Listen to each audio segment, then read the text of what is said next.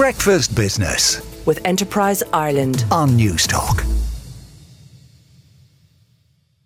But first, let's have a look at the main business stories in the newspapers and websites. The uh, in the Irish Examiner, Eamon Quinn reports that the F- Finance Minister Paschal Donohoe is set to announce the start of the process to unwind the controls over bankers' pay and bonuses that were put in place after the last financial crisis. The government had long signalled that it would start to drop the conditions over bankers' pay when the state's major sh- shareholdings in the banks fell and a report into lenders will set the scene for the lifting of the pay and incentive caps. Banks will now be able to pay bonuses of up to 20,000 euros according to the proposals.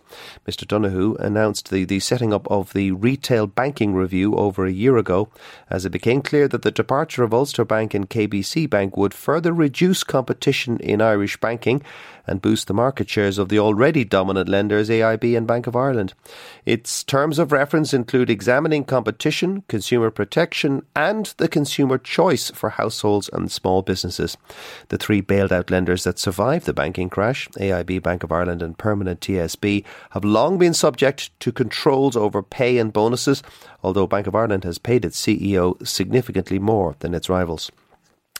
Barry O'Halloran in the Irish Times reports that European flight numbers will remain below 2019 totals next year, but observers hope for shorter queues and fewer delays. High fuel costs will combine with other problems to limit airlines' ability to match pre COVID capacity levels next year. The European air traffic control body Eurocontrol recently published figures showing that total airline capacity will reach 92% of 2019 totals next year, after hitting 86% in 2022. The organisation's baseline scenario predicts that 10.2 million flights in Europe in 2023, 92% of the figure for 2022. 19. John Mulligan in the Irish Independent reports that the Irish coach operator Lastbus, which trades as Dublin Coach, has brought a multi million euro claim against a UK unit of Daimler Benz, which supplied it with 30 coaches five years ago, that the Irish company insists were defective.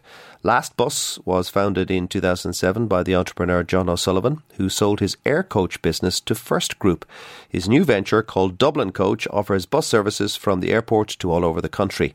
Between 2014 and 2017, Lastbus agreed to buy 30 Mercedes Tourismo buses supplied by the Daimler Benz subsidiary EvoBus on hire purchase finance terms. Each coach had a price tag of a quarter of a million pounds, bringing the order total to seven and a half million pounds. The High Court in London has heard that Lastbus alleges that some or all of the Tourismos supplied were not of satisfactory quality. Breakfast Business with Enterprise Ireland. on Newstalk.